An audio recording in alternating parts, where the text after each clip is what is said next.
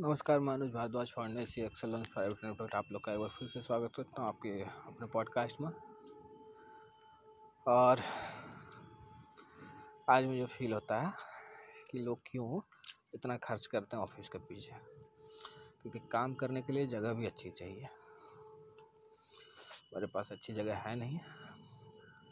Recording कर रहा था, तीन रिकॉर्डिंग्स तो मैंने की। उसके बाद की रिकॉर्डिंग जो है उसमें बैकग्राउंड में नॉइज़ आ रहा है बहुत। इसीलिए मैंने सोचा है कि आज और कल दो दिन मिला के करते हैं। अगर सोचूँगा एक ही दिन में सारे कर लूँ, थोड़ा सा मुश्किल होता है। हो सकता है रात के समय मुझे जागना पड़े तो I am ready for that और ठंड का दिन है, लोग जल्दी शांत हो जाते हैं, सो जाते हैं। और दूसरी बात है कि दो में से एक चीज़ इंसान को हमेशा चुनना होता है। Either you can be rich or can be comfortable in your life.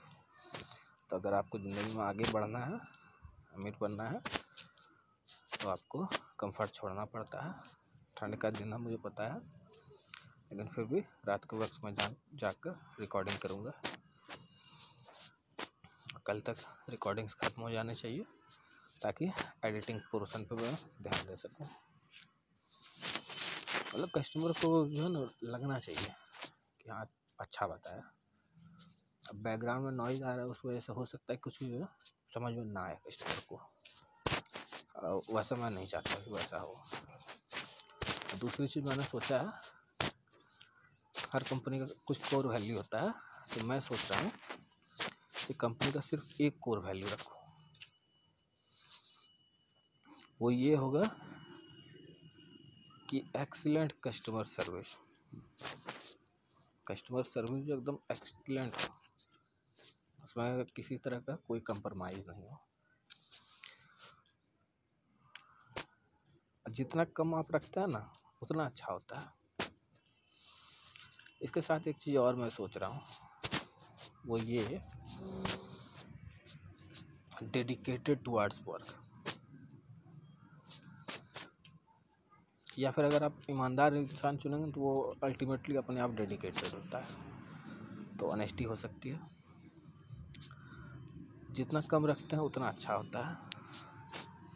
और कोर वैल्यूज़ क्लियर होना बहुत ज़रूरी है। इंसान वैसा ही चाहिए। एक्सीलेंट कस्टमर सर्विस ये होना चाहिए। एजेंडा और पहला कोर वैल्यू दूसरा ऑनेस्टी कि ईमानदार हो इंसान, और ईमानदार होगा तो वो डेडिकेटेड होगा अपने काम के प्रति।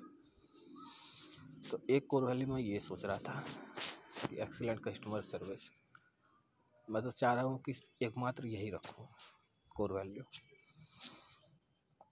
लेकिन फिर अभी अभी मैं सोच रहा हूँ कि क्यों ना ऑनेस्टी भी रखा जाए कि इंसान ईमानदार हो। तो अब इस पॉडकास्ट के लिए इतना ही। बने रहे हमारे साथ। बहुत बहुत धन्यवाद।